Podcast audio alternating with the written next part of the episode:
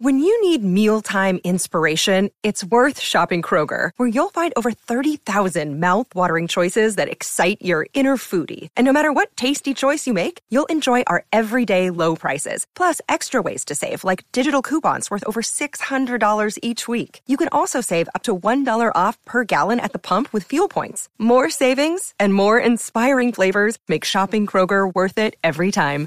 Kroger, fresh for everyone. Fuel restrictions apply. Hi, I'm Dr. Caroline Leaf, and welcome to my podcast, Cleaning Up the Mental Mess. In today's podcast, I'm going to talk about hope and how hope is an insurance policy. I keep talking about lately about insurance policies in your brain because honestly, it's such a great way of explaining that when we, we can actually build think networks into our brain that can increase our resilience and help us with the challenges of life, the uncertainties of life, the things that we can't control. And there's certain things we can control, and that is what we build into our brain. So besides detoxing traumas and things that are so vitally important, we can also brain build things into our brain. And today specifically, I want to talk about building hope into our brain. You know, when I was working in private practice, and I practiced for nearly 25 years, and we reach millions, as you know, through my, my all my platforms. And I tell you, hope is you you know yourself. I'm not telling you something you don't know. Hope is something that is fundamental to people wanting to pursue life, to carry on, to keep moving forward. In people that have battled with suicidal thoughts and have actually attempted suicide and it's failed, and who have family members that have committed suicide or have experienced family members who've died from suicide. Hope is always a word that comes up. And the people that I've worked with as well, it's like, there's just no hope. There's just no future. You know, hope is, hope comes so, it comes from inside of you and it's so closely tied to your identity because your identity gives you value. And when you feel valuable, you feel hope. You feel that there's something you can contribute. There's a reason. And so those are very tied in. So, so many of my patients, when I practiced, I used to, I specifically ran a practice for, for all kinds of situations, but I really wanted to work with people that had been almost written off by the therapeutic community. And in, when I, when I first began practicing, we were trained that once you hit a certain age, you know, adolescence, there was not much you could do to help change a person. I mean, so terribly sad. And I never believed that. No matter what age, you can always change. You can always get your hope back. And so, and I mean, now we know that. And I did some of the first neuroplasticity research back in the 80s on showing how when we change our mind, we change our brain, we change our life. Change our mind, we change our brain, we change our body, we change our life because our mind to our brain to our body to our life, that is the order that it works in. But I was trained that that's not the case, that, that basically you've just got to teach people to compensate and that there's a limited amount that you can do for people at certain ages. And thank goodness I never believed that. And thank goodness I continued researching. And thank goodness for brain technology that shows us that our brain can keep changing and there's always hope. And so when I work with these patients that were like kind of written off, they would come into my practice like, well, there's no hope. There's no, I'm beyond help. I'm beyond, you know, no one wants to help me. I, this is who I am. I'm this broken person. And so I would spend literally the first, however long it took, working on identity, working on them understanding their value, understanding how they uniquely would think, feel, and choose, and what that could produce in a very positive way. And in that way, I started seeing hope building. I started seeing them starting to see that, oh, wow, there's, there's hope for things. I can do something. There's something I can do that no one else can do. You know, and then I would do a lot of brain building where I'd build, find out things that they were interested in, and then we would learn about that and build that so that they felt like they were gaining a level of expertise. So learning stuff, and all of I did using the neurocycle in different ad- applications and the different tests and things, the different profiles and things that I've developed. And then I would work on detoxing and working on the sort of hard stuff. So every session was always, always built around identity and brain building and hope, and then the hard stuff and then keep so that I would then create a, a nice foundation in which they could then move forward. And that I've applied into all my work. So when you learn how to use the neurocycle using my book and using my app, it's the same thing as to try and build that, to value your identity, to make sure that you recognize that, hey, it's okay to be a mess. that at the core of who you are, you're wired for love, that you don't have a single structure in your brain and your body that's wired for neg- negativity. I mean, our amygdala, we often hear our amygdala's eh, basically where fear is. The person who, the scientists who researched the amygdala never said that. What scientists basically said is that when we have very strong emotions, of which fear is one, and it's consistent, we have a very definite change in the structure of the amygdala. So your amygdala is like an emotional library, a perceptual library, and it stores emotions. And the more books you put in it, the bigger it gets. And if you are putting in a lot of toxic books and toxic perceptions, stories into your, into your brain, your amygdala holds those emotional perceptions and those books with those sort of the feeling stuff. And if it's a lot of toxic stuff, then the, the amygdala changes in a negative way. If it's healthy, it changes in a positive way, and it can always change back. You're not stuck with that. Making sure we are consuming clean water is so important for brain and body health. Indeed, the brain needs to be properly hydrated to function well. But many water sources contain harmful additives and chemicals that can impact our ability to think well and love our lives. Virtually every home in America has harmful contaminants in its tap water. This is why I highly recommend checking out AquaTrue. AquaTrue is a four stage countertop purifier that works with no installation or plumbing it's certified to remove 15 times more contaminants than the ordinary pitcher filters. Its patented ultra reverse osmosis technology is certified to remove 83 of the most harmful contaminants, including chlorine, fluoride, lead, arsenic, PFAs, nitrates, and many more. It's the same technology used by all the major bottled water brands, but now it's available for your home. And they just made their purifier even smarter with AquaTrue Connect a Wi-Fi connected version and smart app that gives you precise filter usage and information about your water quality and consumption. And best of all, with AquaTrue, our water tastes fantastic. And now, I can know for certain that we are getting enough water for optimal brain and body health because using the smart app, I can track our water consumption, get alerts to my phone about when to change filters, and so much more. It completely takes the guesswork out of clean water and the hard work buying clean water since everything gets delivered straight to my home and it's really easy to set up. Plus, AquaTrue comes with a 30 day money back guarantee and even makes a great gift. Today, my listeners receive $100 off an AquaTrue plus free shipping. Just go to aquatrue.com. That's A Q U A T R U.com and enter the code Dr. Leaf at checkout. That's $100 off plus free shipping when you go to aquatrue.com and use the code Dr. Leaf. The link and details will be in the show notes. So the message that I bring in itself is hopeful. But I also saw working for so many years in South Africa in during the apartheid and transition period and the post-apartheid era. I just saw, you know, there was so much hopelessness from the chronic racism and the chronic lack of, of facilities and no support and the housing and just eh, it was it was terrible. And I actually wrote here in my notes when I worked in South Africa during apartheid, the transition period in the post-apartheid era, I came across numerous forms of hopelessness. In many cases, the past, present, and future looked bleak. And I mean, you can just take COVID now and the pandemic and what's happening in around the world in Afghanistan and and and you know the weather changes and it can look so bleak. The present and the future can look so bleak and that can make you feel like, what's the point? And I saw this, and these people in South Africa, they so thousands, millions of people face so many multiple. I'm just reading from my notes, socioeconomic and political pressures on a daily basis, and many of them had lost the will to keep fighting for a better life. However, I also saw hope. Indeed, I was continually surprised by the resilience and determination I observed in people who came from the most disadvantaged circumstances. I learned the most that I've ever learned about the brain and the mind and the body and how important we, the psychoneurobiology of our humanity, comes alive inside community, the importance of environment and the importance of deep, meaningful relationships, even in terribly challenged environments, is just so important.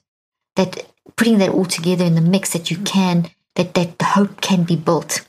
So there's certain points and things that I learned. And what I want to do for the rest of this podcast is just emphasize some of the points that can build hope back into your life that you could build into your life. You could wind these in in your active reach, in your recon uh, rechecks So if you find that there's an area of hopelessness in your life, if you're feeling that sense of hopelessness and you feel you need to rebuild hope, the first thing you're going to have to do is to first tell you, set up the whole, set up the whole thing by recognizing that you're wired for love, that who you are at your core is amazing, that you, and this is not me being motivational, it's me being a scientist. We see that there is no structure in your brain and your body for toxicity.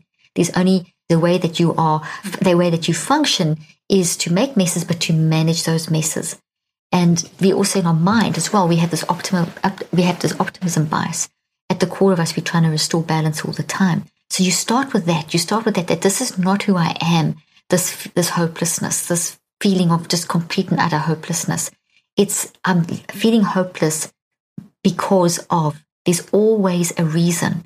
That's not who you are. You've become that because of, and you want to find the because of. And as I always say, you then have to become the detective to find the cause of the hopelessness so that you can then build hope into your brain. And once you start doing this, you start then turning around the hopeless situations into hopeful situations and you wire these insurance policies into your brain, which is, which is phenomenal.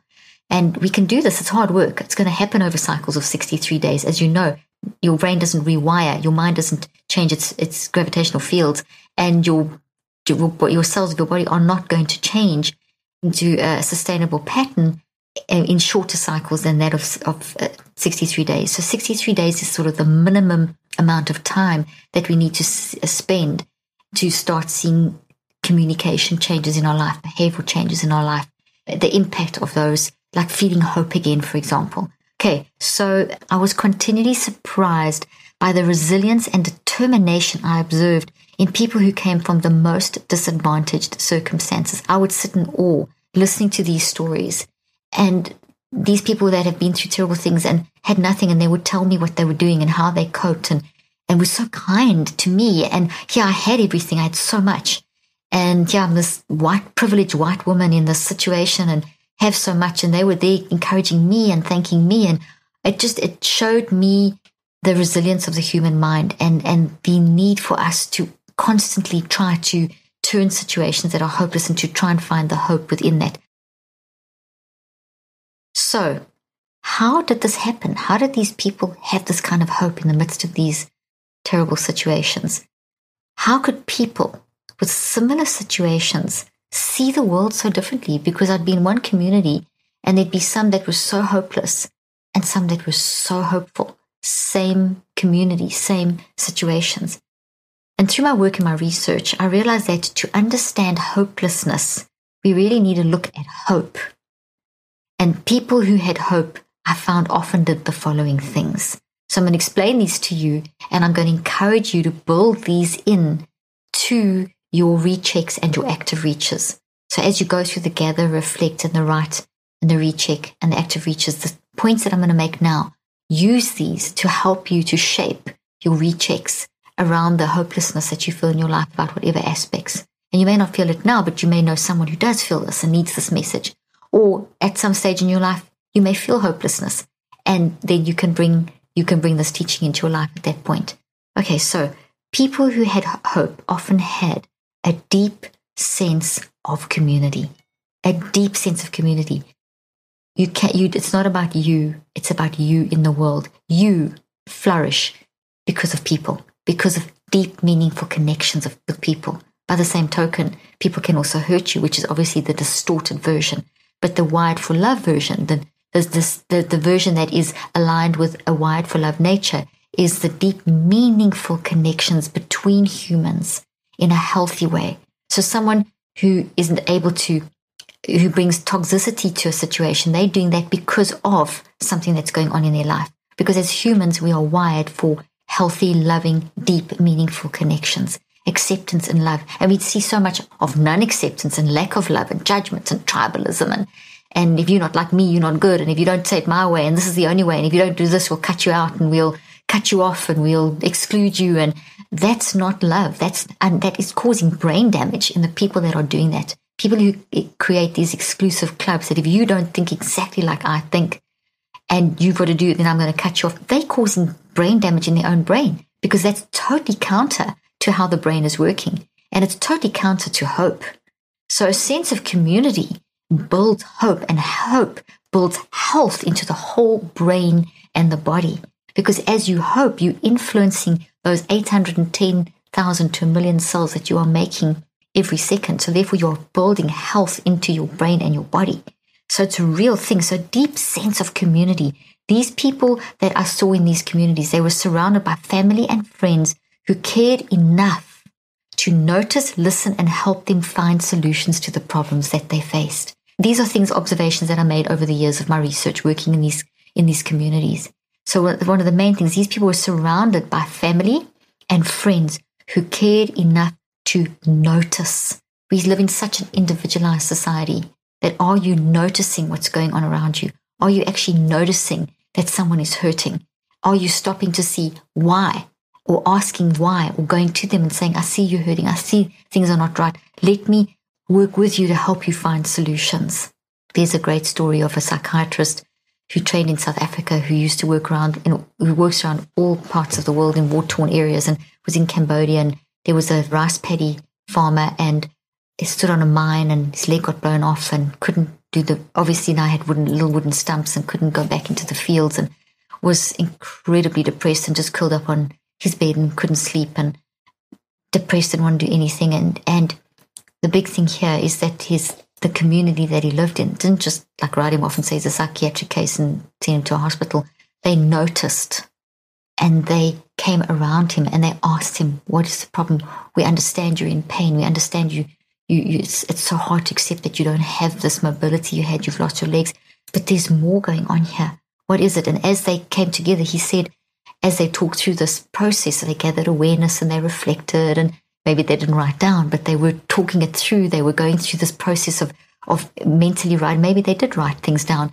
And so they didn't consciously use the neurocycle, but the neurocycle is a mind driven process that we instinctively do. I'm just making it very obvious for you and bringing it into a system that you can learn to apply and, be, and really drive your mind. But basically, this community noticed and sat with him and gathered awareness and they reflected and they started rechecking and to, to solve the problem and to see what could we do. And it turned out that what he really was missing, more than his legs, was the farming.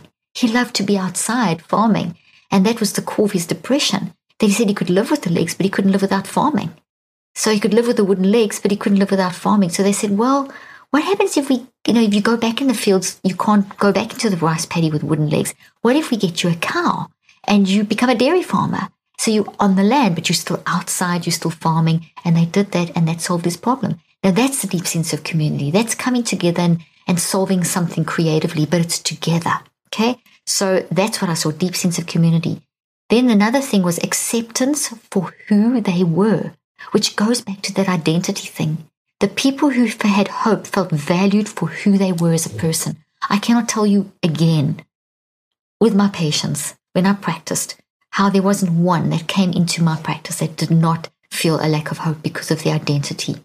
It was always at the core. They felt like I'm just a bad person, or I'm just stupid, or I'm crazy, or there's just something wrong with me. You know, we're not wired to feel that there's something wrong with us. We are wired to accept we've made a mess and to manage it. But we're not wired to think we at our core are broken and diseased. And you can have a disease like cancer, but it doesn't mean you diseased. It means that there's something going on in your body, but doesn't mean you as a person are devalued. And as soon as you feel that, your hope goes. So those people that have value can see the value in who they were. That is a massive in hope, in coping through whatever circumstance they're facing, recognizing the value that they bring to the table, that they as a person have inside of them. Then inspiration is another one. They were inspired to do something that is bigger than who they were. Inspiration was massive. They were inspired to do something that was bigger than what they were. So it's not just about me and my pain. It's about, okay, well, what can we do to change this community or change the situation or change this family? Or, you know, I'm sad, but this is happening, but how can I go beyond it? You know, how can I, like that guy who's now a dairy farmer was now bringing milk to children that couldn't get milk, that were too poor to get milk. So now they that he had gone beyond himself and beyond his his legs that were now stumps, and had got was inspired to his friends were inspired, and he was now inspired to take this to a whole new level. And so there was hope in uh, in in the fact that he could now bring milk to the community. So they were inspired to do something that is bigger than who they were. They wanted to make an impact. They had a sense that there was something to live for that was bigger than just them. So many of my patients that were suicidal, that were depressed, did not feel that they had something to live for. And that something to live for is always, it's not just an end goal of finances or something. It is something that changes other people. You've heard this a million times. I've heard it a million times where someone says, I just want to help other people. I'm running this podcast because I want to help people. How many people I interview or I get interviewed by people that, and they say that we're doing this to help others. Every description of every, just about every podcast and TV show and people that are doing it's to help each other. We just naturally want to help each other. We've got to get back in that mode. And that sense of being inspired to live beyond yourself to help others is so important for hope. As the colder weather starts to set in, it is important to take care that our immune systems are in good shape for optimal brain and body health. Yet one area that is often overlooked when it comes to a healthy immune system is our gut. This is why I love Kettle and Fire's incredible range of sustainably made, nutrient-rich bone broths, soups, and stocks, which are the perfect way to support your gut and immune system this fall. Their products are made using grass-fed and finished beef bones, pasture-raised chicken bones, and organic herbs and veggies, and contain no artificial anything. I personally love using their tom yum bone broth in warming Thai curries as weather gets colder outside, and their chicken and beef broths in my soups and stews. Sometimes I even just like warming up their broths on the stove, adding ginger and lemon, and drinking them straight from a mug. They are so delicious. These broths also support a healthy gut brain connection, which is so necessary for our mental well being, and they are perfect to have on hand in case you get sick. Simply heat and eat Kettle Fire's amazing broths and soup or use in recipes for added nutrients. If you want to try Kettle and Fire's delicious products, you can use the code Dr. Leaf for 25% off your order. Just visit kettleandfire.com forward slash Dr. Leaf and use the code Dr. Leaf to get 25% off your order. The link and details will be in the show notes.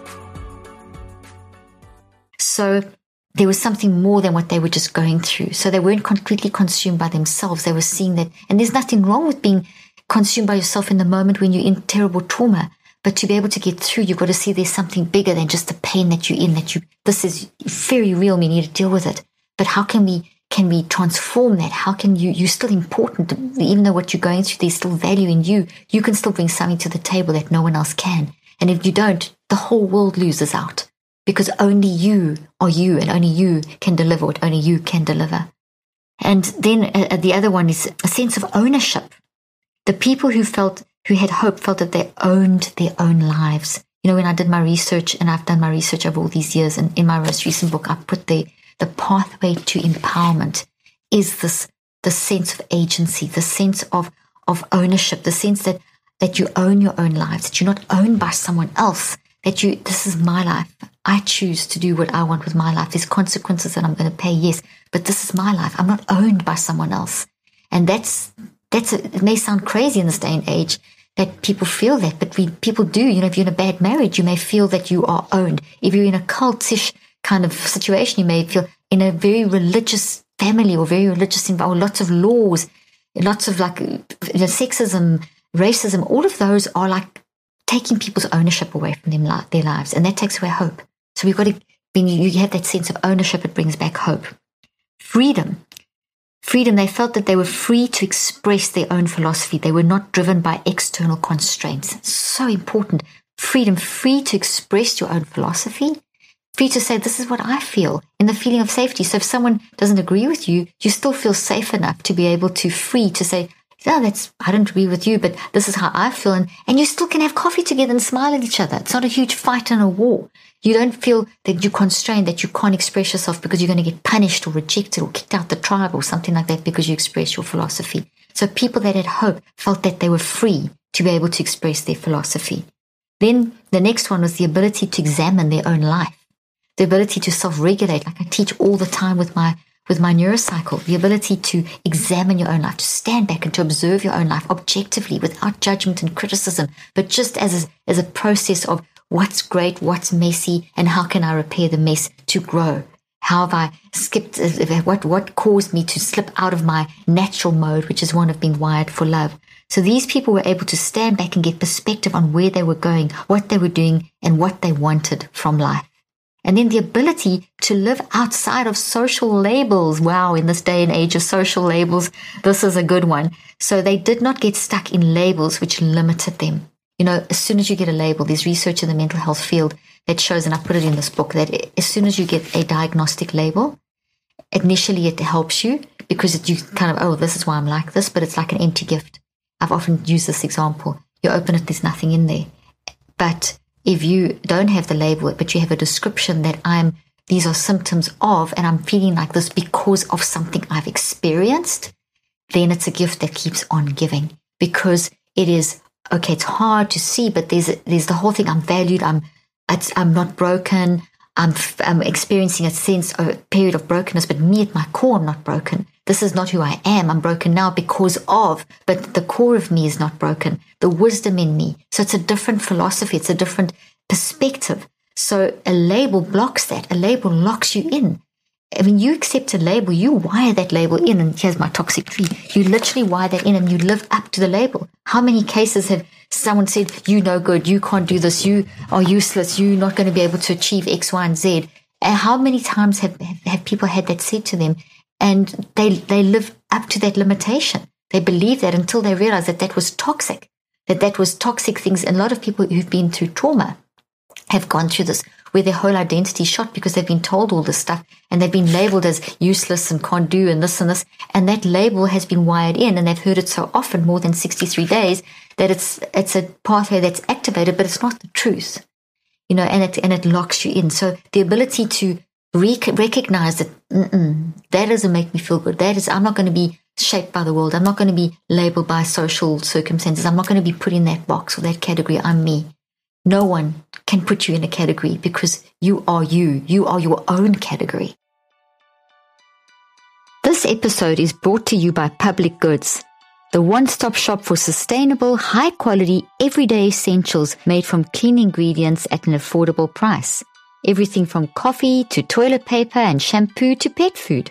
Public Goods is your new everything store, thoughtfully designed for the conscious consumer. Public Goods searches the globe to find clean, healthy, eco-friendly and innovative products. I just placed an order for a ton of pastas, sauces, spices, and oils and cannot wait to get cooking. Public Goods is also a great place to get beautifully packaged gifts for friends and family. They ethically source and obsessively develop each of their products to be free of unhealthy ingredients and harmful additives, still common on drug and grocery store shelves. They are committed to making their products healthy and safe for humans, animals, and the environment. I worked out an awesome deal just for my listeners. Receive $15 off your first public goods order with no minimum purchase. That's right. They are so confident that you will absolutely love their products and come back again and again that they're giving you $15 to spend on your first purchase. Plus, right now, receive your choice of either a free pack of bamboo straws or reusable food storage wraps with your order. You have nothing to lose. Just go to publicgoods.com forward slash Dr. Leaf or use the code Dr. Leaf at checkout. That is P-U-B-L-I-C-G-O-O-D-S dot com forward slash Dr. Leaf to receive $15 off your first order. The link and offer details will be in the show notes the courage to embrace the pain, that is huge. You know, when you start going through the neurocycle, and I talk about this in my book and my research and all this with my patients, it gets worse before it gets better. When you see why you were feeling so anxious and why you were having all these patterns in your life of toxicity that were affecting everything, and you start seeing this, it hurts, it's painful. It gets worse before it gets better. And so therefore, that ability to face that pain, you can't heal unless you feel. So a lot of people, when we start feeling the pain, we want to run from it. But when you can embrace that pain for the message that it brings, like I had some of my patients and, and some of my patients in my clinical trial that would say things like, as they go through the 21 days times three, as they went through the first 21 day cycle, because it's three different parts, three, three groupings, 63 is three groups of 21, and each 21 days something significant is happening. And the first 21 days, you basically identify the toxic issue and you start converting it into, let me find my little one, my little tree into, now where is it? Here we go. A small version of the reconceptualized. Then we have to stabilize that over the next 42 days. Okay, so basically, when as you going as you were going as the patients were going through this, the first and the subjects as they go through this embracing, processing, reconceptualizing, and starting to see the roots, they would say things like, I'm even more depressed. But it's different. It's a depression where I see my value and how my value was taken away. It's a depression of I'm sad for, I'm depressed about what I had gone through as a child or as an adult or in a marriage or something like that. And so it's a different kind of depression, but and it's a and it's followed by but I know what to do as opposed to a hopelessness. So it's a hopeful kind of depression message versus a hopelessness, and that comes from work. And the and the people that had hope had the they they were they had the ability courage, had the courage, that's the word I'm looking for, to embrace this pain. They did not suppress their feelings. Rather, they embraced and processed their fear, uncertainty, and pain and turned it into positive action making a difference in their communities. They accepted that bad days happen and that life was difficult and they decided to push through, feel the pain, and not give up. They also had a strategy when they found themselves in a dark place. So when you find yourself in a dark place, do you have a strategy? Those people with hope, when they had found themselves in a dark place, they had a strategy. These people realized that life was not a bed of roses and that there would be tough times. They planned ahead and developed a strategy, including talking to others. And that's why I bring you the neurocycle. That's why I run this podcast and do what I do and do the research because I'm helping you to have a strategy to manage your mind when you're in the dark places and the very dark places and the very, very, very dark places and the not so dark places. And as you use that strategy, you're going to be deconstructing and reconstructing and building these beautiful, healthy new thoughts. And you can use the neurocycle to not, to not only detox, but to also just build good stuff in your brain. And I'm going to be talking a lot about there's a, one of the podcasts I did recently was how to build gratitude as an insurance policy in your brain. I mean, that's using the neurocycle. I mean, that's the kind of stuff we're talking about here. That's having a strategy. So when you're in a dark place, you can draw on those strategies that they've had the 63 days at least and more. So as you're in that dark place, those pop up and they then can deal with this dark place. So you've got this helping overcome this versus this or nothing. So that's what I'm talking about in that situation. And most importantly, the understanding that although they cannot control the circumstances of life, they can control their reaction to the circumstances of life. So that was a key thing that they couldn't control events and circumstances and people. They couldn't control what had happened to them, but they could control their reactions turn them into responses, and change what happened in them. In many cases, and I'm going to read this last bit to you, the absence of one or more of these factors can lead to hopelessness and despair. That, which is why we as a society need to create communities that foster all these, these, these factors that don't just make a difference, but are actually are the difference. Communities need to be the difference. We need to be fostering all these things, a deep sense of community, acceptance for who they were, inspiration, a sense of ownership, freedom, the ability to examine their own life, the ability to live outside of social labels, the courage to embrace their pain, a strategy when they found themselves in a dark place, and the understanding that although they cannot control the circumstances of life, they can control the reactions to those circumstances. So we need communities that are places where people can develop resilience, find hope and experience and love. And we are needing it so much now in this COVID era because labeling people with mental health diseases because anxiety has tripled and making it out that, oh, now you've got a brain disease. No, you are responding in a normal way to a very scary circumstance. And to tell people that have had COVID that your brain's always going to be damaged. No, your brain is neuroplastic. It can change. I have seen people with such severe brain trauma and they have grown and changed their brain. I've done podcasts on COVID, on the COVID brain and how we can stimulate and change it. And in my conferences here, I'm going to be speaking about that as well. There's always the hope that we can grow, that we can repair, that we can change, even if that change looks different. There's nothing wrong with that as long as we're growing, repairing and growing, repairing and growing. Embrace the mess to repair and grow. If you don't embrace the mess, you can't repair and grow. Hope comes from embracing that mess and repairing and growing. So we need places that where people can uh, develop resilience, find hope, experience love, feel their pain, develop meaningful relationships, and recognize that although life is hard, they are more than capable of dealing with challenges, achieving their dreams, and changing the world for better. I'm trying to inspire you, absolutely. But hope is a, such a phenomenal, basic driving force It is oozing out of you as you operate in your wired for love mode. So I encourage you, get a handle on this, re-listen to this and see how you can start applying this in your life and creating communities around you that can change the world. It takes one man to make a difference. Thanks for joining me today. I hope you found today's podcast interesting and helpful.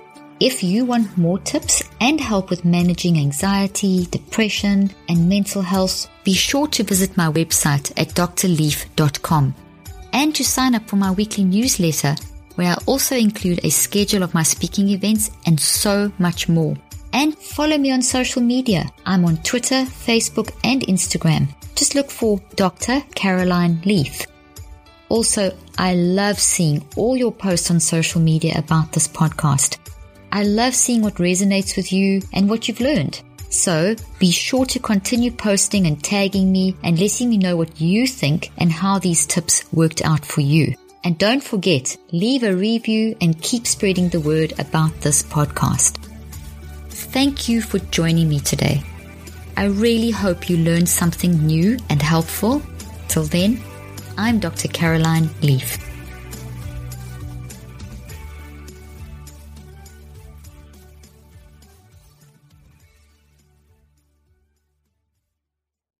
This podcast represents the opinions of myself and my guests. The content here should not be taken as medical advice. The content here is for educational and informational purposes only. Please consult your healthcare professional for any individual medical questions you may have. While we make every effort to ensure that the information we are sharing is accurate, we welcome any comments, suggestions, or corrections of errors.